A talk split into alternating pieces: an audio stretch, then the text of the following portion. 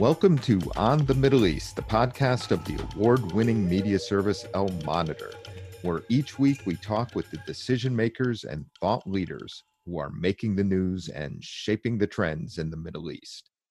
I'm Andrew Parasiliti, president of Al-Monitor, and our guest today is CNBC news anchor and international correspondent Hadley Gamble. My conversation with Hadley Gamble after this short break prior uh, to what happened last week, this uh, horrific explosion, when I would speak to finance ministers, the leaders in these countries, they would say to me, listen, we've been pouring money down the hole uh, in Lebanon for decades. And look where it's gotten us. It's gotten us nowhere. And until we see a government that's not so aligned uh, with Hezbollah, we just really don't see any reason, you know, to throw good money after bad. But what's going to be really interesting in the coming days, I think, is to see what kind of real commitment you're going to get from these guys. Because yes, they're sending money in the sense that they're sending humanitarian aid and food, all these things that are desperately needed in the short term. But whether or not that's going to lead to any, you know, real long-term funds is a bigger question.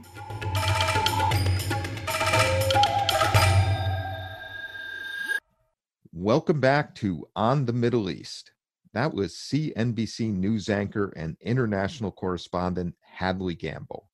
Hadley and I will be mm. talking about developments in Lebanon, the impact of low oil prices and COVID 19 on Saudi Arabia and the Gulf states, whether the U.S. is losing ground to Russia and China in the Gulf, and Hadley's career covering the region. Now, Hadley is the anchor for CNBC's Capital Connection, which offers business and economic news from the Middle East and Asia. And she's also a host of Access mm. Middle East. That's the CNBC documentary where she interviews and profiles world leaders, international CEOs, and philanthropists about trends in the region. Prior to CNBC, Hadley worked for mm-hmm. Fox and ABC.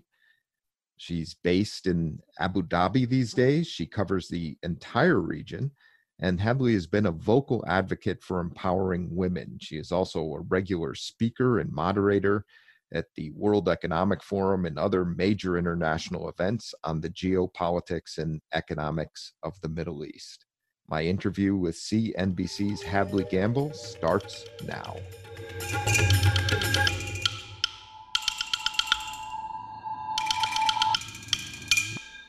Hadley, welcome to On the Middle East. Thank you so much, Andrew. I'm thrilled to be a part of this, especially doing something like this with you since you really saw my career from the very beginning. Well, it's it's great to have you, and uh, I've been excited about this conversation as well to get your take on all the all the things that are happening in the region. Let's get right into it. Let's start with Lebanon. Uh, the cost of the damage from the explosion last week is estimated at 15 billion dollars. There are 300,000 people homeless. French President uh, Macron has sponsored a donors conference, which has pledged 300 million, but donors are wary of aid flowing directly to the government, which has resigned, and the EU now warning of a food shortage.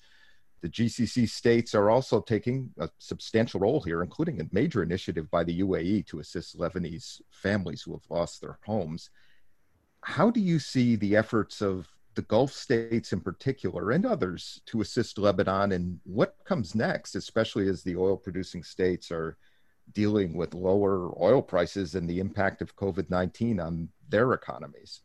I, I think, Andrew, with uh, GCC in particular, you really hit the nail on the head there because all of this has to be viewed through the lens of the new reality for the Gulf Arab countries, their economies, all of them suffering from lower oil prices and from the projections oil prices that we're already seeing over the next couple of years, which uh, you know put oil between $45 a barrel and if they're really lucky, 60. Um, I think that this is going to be really interesting to see how it plays out, um, particularly for Saudi Arabia, the UAE, Kuwait as well. Um, Qatar, you know, kind of in a sense flying high off the fact that they're much more dependent, obviously, on LNG. But I think what's going to be really interesting in the coming months is to see how they uh, in particular deal with the new reality of Lebanon because prior uh, to what happened last week, this uh, horrific explosion, when I would speak to finance ministers, the leaders in these countries, they would say to me, listen, we've been pouring money down the hole uh, in Lebanon for decades. And look where it's gotten us. It's gotten us nowhere. And until we see a government that's not so aligned uh, with Hezbollah, we just really don't see any reason, you know, to throw good money after bad. But what's going to be really interesting in the coming days, I think, is to see what kind of real commit you, you're going to get from these guys. Because yes, they're sending money in the sense that they're sending humanitarian aid and food, all these things that are desperately needed in the short term. But whether or not that's going to lead to any, you know, real long-term funds is a bigger question. And what I've had the sense of in the last several days, speaking to members of the Lebanese diaspora, is that there's a real effort behind Mr. Macron's bid to, you know, create not a French mandate. Nobody be, technically believes that that's possible, um, but really um, the only way forward here, where you could get all parties aligned with a potential um, government that is not, you know, linked to one party's corruption, because unfortunately, you know, you just have such a huge group of bad actors uh, in Lebanon across the political spectrum, across the religious spectrum, that none of these countries wants to put money there. And so I think this is going to be a fascinating few weeks because the conversations that I'm hearing about behind the scenes are suggesting that they're already looking for, you know, who's going to be the next prime minister. And the names touted are names like Saad Hariri, um, who nobody I've spoken to on the ground in Lebanon actually believes um, could get get approval, right? But the reason he's being touted is because they say, well, Hezbollah would back him.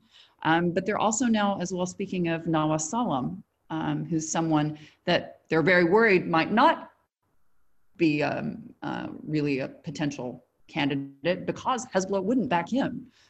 So I think right now, all of the international players are trying to focus on getting some kind of government together for the short term that could frankly rebuild the economy. Because as much as the lebanese street is very rightfully you know angry at their entire political class that isn't going to recapitalize the banking sector and that isn't going to help the currency.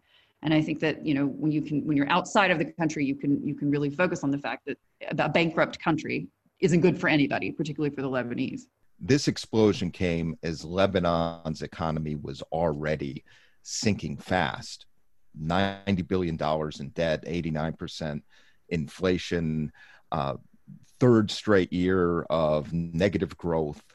This uh, comes as crisis upon crisis for the Lebanese people. And many times the reform programs, which are necessary to bring a country out of such crisis, require transparency and often austerity, which increase even which impose even greater costs on the Lebanese people. As we're looking at the situation now, including Macron's role and the donors, how do you see that evolving? Because Lebanon has to pick up where they left off with greater urgency in terms of its negotiations with the IMF and the donor community. Absolutely. You know, it was interesting. So, over the last several days, um, Monday was the day of the explosion, and I was actually supposed to be there in an exclusive interview with the central bank governor, Riyad Salameh, longest serving central bank governor in the world. Um, for years, his quote unquote financial engineering was lauded, you know, by this sort of global banking community as, as really a way to keep the lights on and to keep the, the debt of the country serviced, et cetera. Um, and then in the last couple of years, I think there's been a growing realization that actually because there's been no you know fiscal reform on the government side and the corruption was as rife as it was uh, that this was actually doing a great disservice to the country and and frankly you know people call it very easily a ponzi scheme because that's what it was. Um, but but done frankly with the full approval let's never forget this of the entire um, you know parliament and leadership uh, of lebanon right? They were in, all in bed together. I think that you can spread blame across the spectrum on this one. Um, and i think that this is a situation now where um, you know, obviously I didn't end up going to that do that interview last Monday because they had just shut the country down for another COVID spike, right? And we decided, okay, we'll wait for two weeks. We'll come back uh, when it's when it's safe to do that. And obviously Monday's events uh, have changed the game completely. But as you say, they still got to deal with the fact that they've got a currency that you know has been completely devalued, and they have um, you know, the central bank was essentially inflating assets to the tune of as much as six billion dollars, among other things. There's also, you know, so many things that have been alleged of, of what's been going on there for the last several decades, and obviously all of this is highly politicized. So uh, they've got to go back to basics. And one of the things that you know I had heard repeatedly was, you know, essentially everybody had a, a finger in this pie. Everybody knew that something um, untoward was happening, but uh, because of all of the vested interests, there was no uh, one person who would say, okay, well, it's time that Riyad Salameh is shown the door because, you know, they, they're all in bed together. Um, and so the banking sector, if you allow the entire banking se- sector to fold, there had been a suggestion that then they would recapitalize or create five new banks. Well, if the majority of the shareholders of the current banking system are all um, Christian, and that was pretty much across the board, who would have then the money to to have new banks? That, of course, would probably be the most uh, you know coordinated organization within the country, political party, Hezbollah. And so that created its own sort of miasma of, of concentration from particular US officials and their maximum pressure campaign. So, you know, everybody's got a vested interest in seeing Lebanon not be a total disaster and hopefully be at least somewhat of a success. When you speak to the Lebanese diaspora, they would say to you, this was a country that could have been Monaco, but for the fact that they could never get, you know, the, the politicians to stop stealing from the state. And it's so for me, when I sit back and look at this, I think that, you know, as much as the, the Lebanese street is absolutely right to be, you know, livid and angry with their government and want them all out, you know, across the spectrum. The problem is, is that the political interests and the vested interests in keeping that corrupt system alive are such that uh, you're not going to be able to get everyone out. You're not going to be able to throw them all out of the country because they still have money in the country, right? Everybody keeps saying the money's all gone. It's not all gone. All of these big families, everybody's invested in this system. So unless you create an interim government it's very difficult to see how they can get the economy, you know, the wheels moving again. And even those IMF conversations, I have to tell you, I was speaking uh, at the Munich Security Conference with the IMF folks um, off record, and, and it was it was tough for them to see at that point how they could even um, have successful conversations before the conversations really even started, because of the corruption because of the fact that there were no there no one was clean in that process. And they were actually as much as they wanted to help lebanon i think really really worried about starting those conversations because they knew how tough it was going to be to get anybody who would tell them the truth and who would follow through on reforms.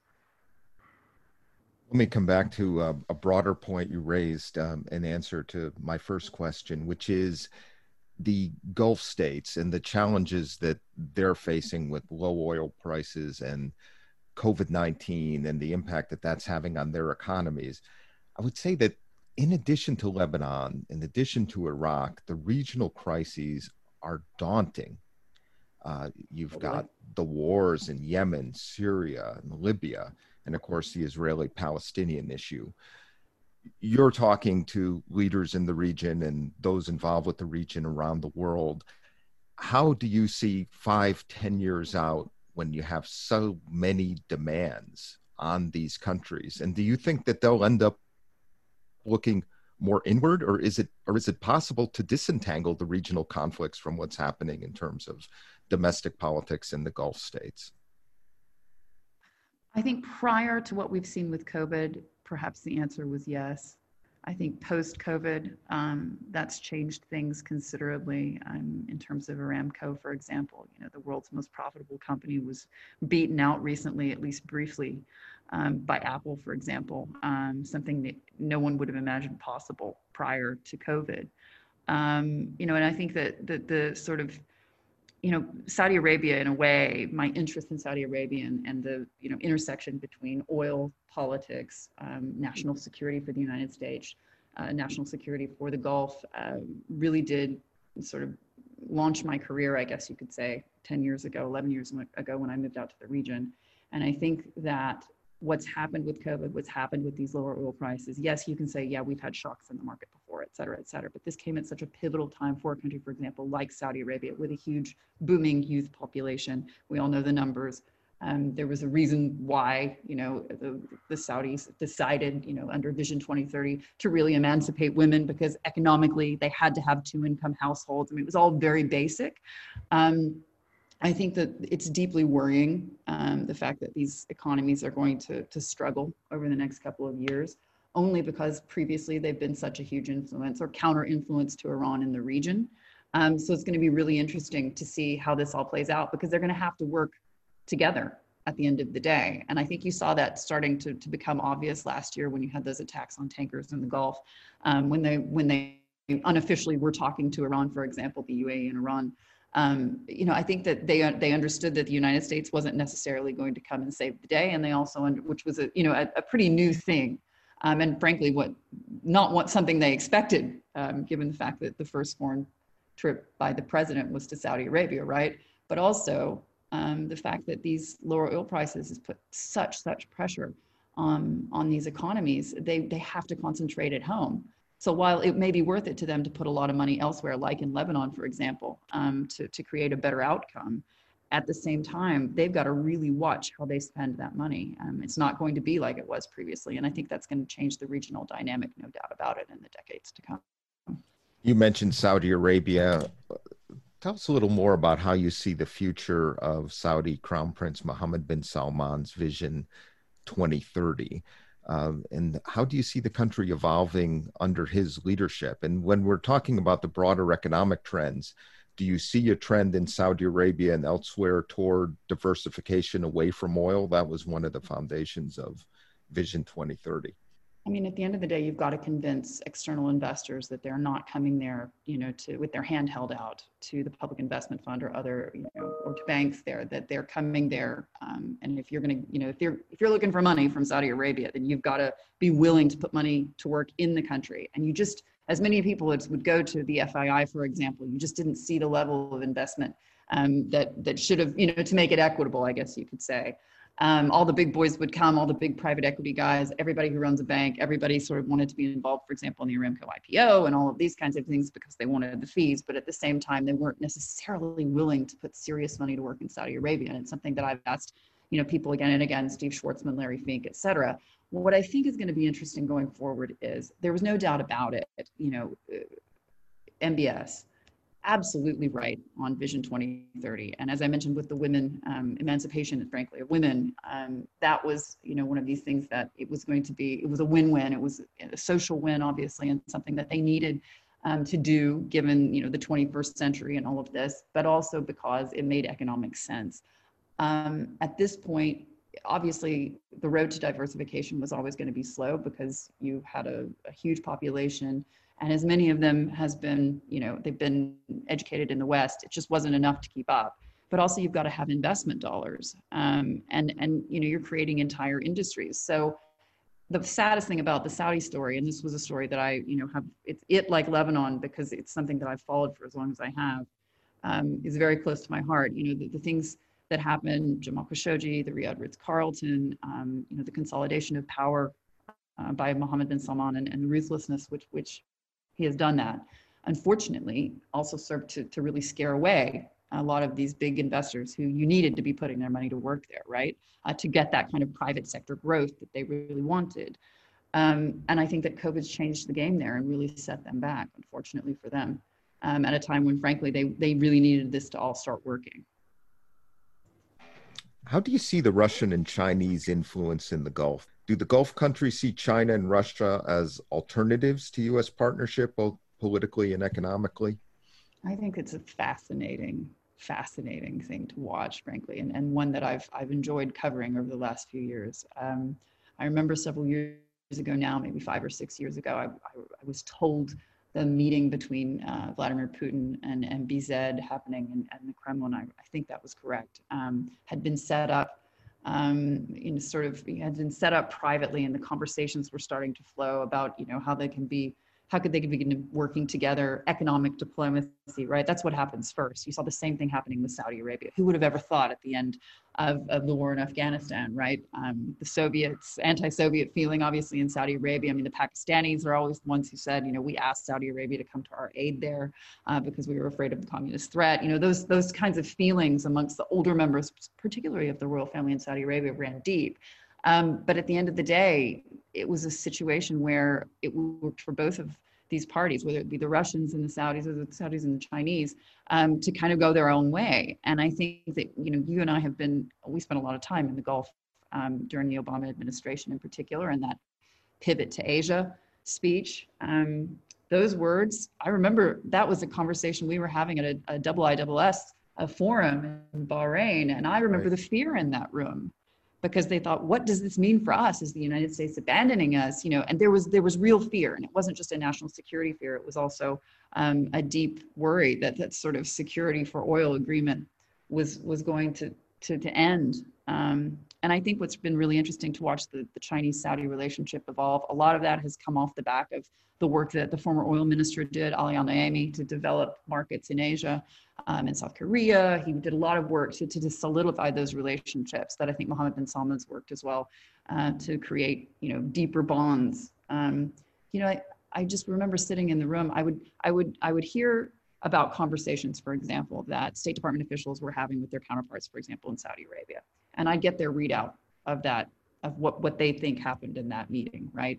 And then I'd talk to the Saudis, and they'd tell me a completely different answer that they got out of that meeting and you just you just kind of got this feeling that that U.S. policy and uh, the, the Gulf economy policies, right, like whether they be in a UAE, Saudi Arabia, elsewhere, that, that they weren't speaking the same language anymore, right? After so many years, um, this was not the relationship that the United States had, you know, when James Baker was in Riyadh all the time. Do you know what I mean? It was it, you got a sense that they were out of step and that's unfortunately continued. And now, you know, even quite openly, when I've spoken to uh, the UAE's ambassador to the United States, Yusuf Otaiba, we've had this conversation many times in the last couple of years, which is that, you know, the U.S. UAE relationship is going very solid, but at the same point, you know, there are a lot of questions about how they're developing their ties with China.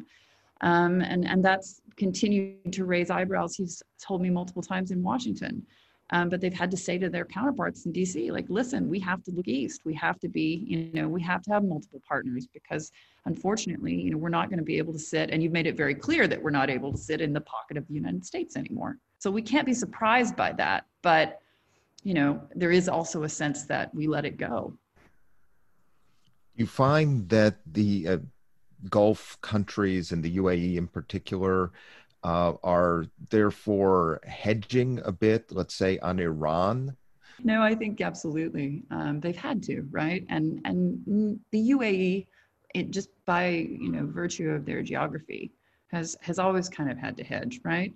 What I think is going to be interesting, and a question that I've asked multiple times um, under this president, and and prior to that, is you know at some point the American voter God forbid they realize that we're spending, you know, billions of dollars to put the Fifth Fleet in Bahrain so that we can police waterways um, for, frankly, Saudi and Kuwaiti and uh, UAE oil to head to Asian markets. Why are we funding that? And at some point, a taxpayer might question if that was really a good use of our money, for example, after coronavirus.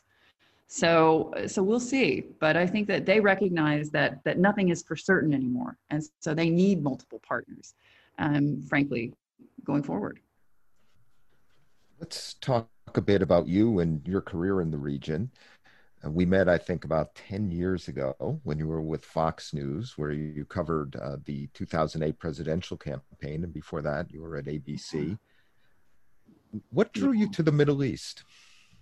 Um, you know, it was, I had always wanted to do the region. And when I had been hired by ABC in 2003, they had stopped hiring for the war. And um, I ended up sticking with Washington and doing about seven years in DC with ABC and with Fox, covering national politics, which I found fascinating. Um, and, and my background, my parents were quite political. Um, my father's family, very Republican. My mother family um, Democrats in the, in the state legislature. And, and so the conversations around the dinner table were always surrounding what was happening in, in politics in the world. So I was very fortunate in that way. But the Middle East always fascinated me. And when I had an opportunity to join CNN um, because they were opening an, an office in Abu Dhabi, I was seriously considering it. But I thought, you know, I don't want to be in Abu Dhabi necessarily. I want to be in Cairo or Beirut or you know kind of the traditional postings for a, for a foreign correspondent. At that time, I was a producer, and I had a, a very good friend, uh, Joe Robert, who who you knew very well, and that's actually how we met. Um, who was a private equity guy, a real estate guy in Washington, who had spent a lot of time in the region, and we had a lot of long conversations. And he said, you know what, you should always look at things um, from the standpoint of you know whoever has the gold makes the rules so everything that you see happening in the broader Middle East, the strings are being pulled by the countries that have the money. Who has the money at that time in the region, the big money? It was Qatar, it was Saudi Arabia, it was the UAE. And when I thought about it from that perspective, I realized that, um, you know, oftentimes in general news, you don't ever look beyond the explosion. You don't ever look beyond, you know, the immediate, um, you know, story. Uh, because, you know, on television, you've got two minutes max, you know, to tell a story, unfortunately. And it's that time is getting shorter by the day, right? Um, because we all have the we all have the attention span of gnats. But but it's interesting coming uh, into eventually the financial news um, environment I was able, I thought, to tell the story in a bit of a different way, which was okay, yes, you see this happening in Lebanon, but why is this happening? Um, because, for example, Saudi Arabia is not giving money to the Lebanese forces anymore. And Hezbollah, for example, is under such pressure via Iran and what's happening with the US sanctions, now COVID as well. Um, they're going to hang on for dear life. Um, so, you know, you start to see um, wh- wherever the money is flowing, you can kind of see the broader picture. And then you can, in many ways, I've found, predict how this is all going to play out next um, because who has a vested interest in, in X, Y, and Z happening. So anyway, I ended up in the UAE and, and it's been a fascinating ride from there. Um, just spending all of that time in the GCC countries in particular over the last couple of years has been a sort of eye-opening experience. I spent so much time in Saudi Arabia before they opened up, for example. Um, and really you didn't see that many Western journalists spending a lot of time there um, during those years. And I think for me, that was a real formative experience of sort of understanding how things, you know, how things were at that time. And then to have seen what MBS was able to achieve in those couple of years of opening up Saudi Arabia. I mean, going there five years ago and going there today is like a completely different experience, as you know. Um, it's unbelievably um, changed. You've had fantastic success covering the news and interviewing decision makers in the Gulf and throughout the region. What in your journalistic training prepared you for that success and uh, what has served you well? I think um, it's been interesting. Uh, with CNBC, we were, until very, very recently, when we opened a bureau just two years ago, now in, in Abu Dhabi with a full you know, broadcast facility and all the bells and whistles. Before that, it was just me producing myself and you know using freelance cameramen and just sort of like fly by night, you know, kind of kind of thing. I think that I was really well prepared having worked at the network level for someone like Peter Jennings, that was my first job out of college was to to go as an intern to ABC in the political unit and then to to move as a production assistant on World News Tonight. And at that time he was still there, John Banner as executive producer. Um, TV at that time was split. You know, network news was still a, a huge thing, the 6:30 news. And I remember when Peter would be in Washington, especially for for events, he would redline. He would take a you know a, a red marker and go through everyone's scripts line by line, making sure it was all accurate, that it was all right before it went to air and you just saw the level of, of how seriously people took things and even then you know this was 2003 to, to 2005 2006 it was even then cable was still looked at askance right because it was that new thing cable right. which is so funny to think about now um, but but i think that that helped a great deal um, in in making sure you know you you you get it right before you let it hit air it doesn't go to air at all. Um, and also just being in the Middle East requires that you have it's like putting things together with knitting needles as we said you know every everything's going to fall apart. There's going to be chaos you know until the very very last minute and probably during the show itself. So as long as you can exist in an, an operation that's basically chaotic at all times then you can find some kind of success right? Um, but I, I think that I'm not the best but I, I work harder or at least as hard as everyone else and if not harder so I think that that that has served me well to have just an incredible work ethic, and I love it. So that that doesn't you know seem like hard work to me. It just seems like what you would do naturally. There's lots of great great advice and experience in in what you said. I mean, knowing the product in terms of both production uh, all the way up until performing on air as a, as a correspondent, getting the story together, the attention to detail, working on tight deadlines under demanding uh, and such highly regarded mentors like uh, Peter Jennings uh, and others you've worked with. I think that is fantastic experience and being able to you know work in an environment, as you say, that is chaotic as as mm-hmm. often as not, maybe more often than not, uh, and and loving it. You know, I think that totally that matters. Otherwise, it's still the best thing. I can't imagine. I feel so bad for for people who who don't really love what they do every day um, because it's chaotic and as sometimes you know if you lose the big interview which happens all the time you know there's a big interview. For example i was supposed to interview the prime minister of lebanon before he resigned. We had it we were a go and then they called me an hour before i was supposed to get on the plane and said you know the pr agency that they'd hired in london who no one had ever heard of thought oh it might be a bad idea for him to talk to international media you know things like that happen all the time or somebody else gets the big interview and it's at the time it feels like you know your world has ended and then you know a couple of hours later you get on with it and and and you start again you know and you start the chase again. So that part of it chasing the news is is is part of the fun. But i i've actually been really blessed because with cnbc because you have this sort of broader remit to, to sort of sit back and think about a, a, situation with regards to, you know, what are the economic implications here? What are the long-term issues going to be? Because we encompass everything from, you know, why would you, for example, today, I mean, I'm, I'm chasing members of the Lebanese diaspora, asking them, you know, the big business guys who have their money outside of Lebanon, who only ever really sent money back. You know, would you put money in this country today? Um, you know, what are the actual conditions with, by which that, that that you would be willing to get in bed with with people who frankly have questionable reputations. Um, you know all those kinds of things but that's going to determine uh, the future of nations right? And i think that that within that sort of umbrella of economics and finance you're able to look at those things in a different way maybe than in general news. Has being a woman working in the region helped hindered or been a non-issue in your career in the middle east? It's fascinating in a way because I have this conversation with colleagues of mine, um, girlfriends who who were in the U.S. for this whole sort of last 10 to 15 years, um, and sort of lived the Me Too movement in, in the United States versus in the region. I think that you know early on when I would go to Saudi Arabia, um, at that time, obviously, you know everything women and family section versus the male section things like that that was all very real. And i remember you know i'd leave our little office there and walk down the street to the starbucks very early in the morning because our shows obviously are, are market shows so they're quite early on.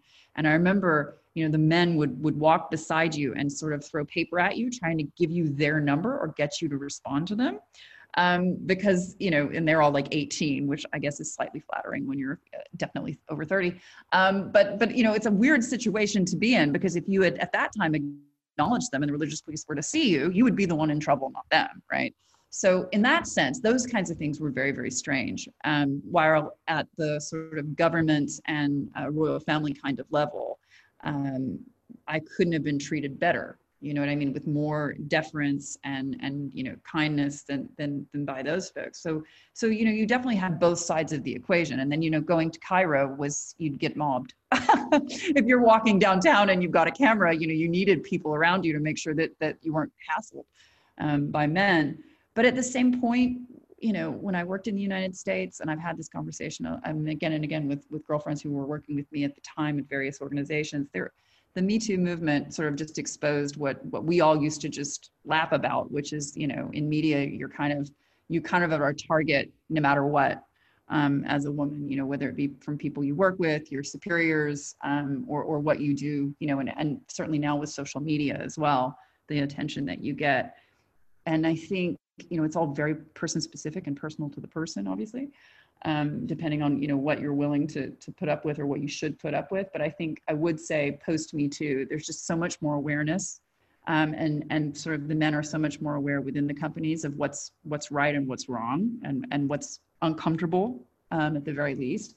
And then even more broadly in the region, this sort of renaissance for for women, especially in the Gulf Arab countries, for example. Um, has actually been really, at least uh, on the surface of it, and, and what I've been told, supported by men.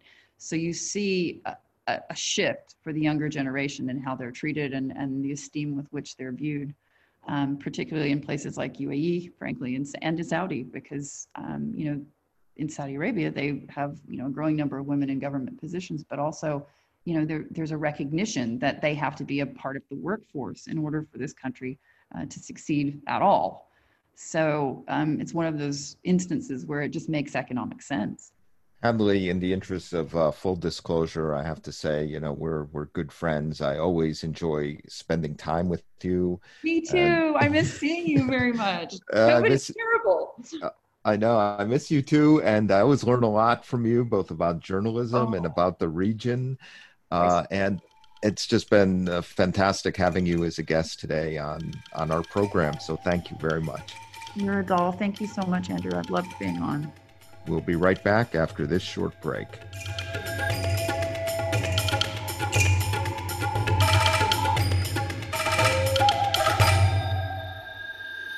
I'm Ben Caspit, Al Monitor veteran columnist reporting from Israel, one of the world's major news and action suppliers of all times, comparing to its tiny size.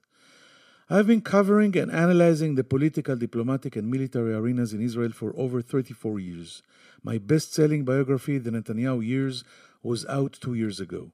I covered seven prime ministers, one major war, two intifadas, one prime minister's assassination, two and a half peace treaties, four military operations in Gaza, and it's not letting up anytime soon. I'm glad to invite you to On Israel, our brand new podcast, where we will discuss major events in Israel and its surroundings, talk to decision makers, leaders, and analysts, and try to understand the chaos that comes with the territory of Israel and the Middle East. You will never have a dull moment with us. See you soon here on Israel Al Monitor.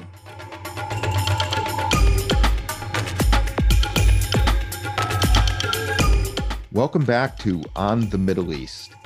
I'd like to draw your attention to one of the many takeaways from our conversation just now with Hadley Gamble. Hadley said that while we can expect international donors to likely assist with food aid and humanitarian relief for Lebanon, that's all urgently needed, the larger challenges of economic assistance and reform to the country is an open question.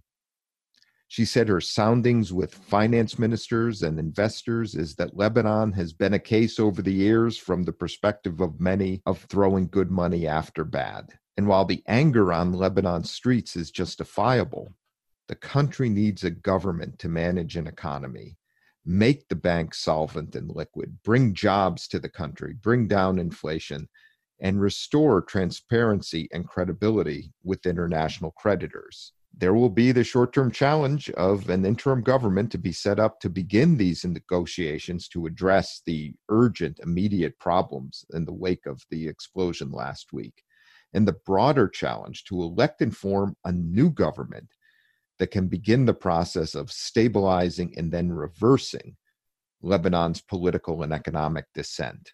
My final word today is about the Lebanese people, whose rich and diverse culture and resilience are an inspiration to so many in the region and around the world following this mm-hmm. recent disaster and their experiences with governments which have failed them until now. They deserve so much better. Thank you all for listening to On the Middle East. I'm Andrew Parasiliti, and we will be back next week. And in the meantime, please sign up for this and our other Al Monitor podcast on Israel with Ben Caspit at your favorite podcast platform.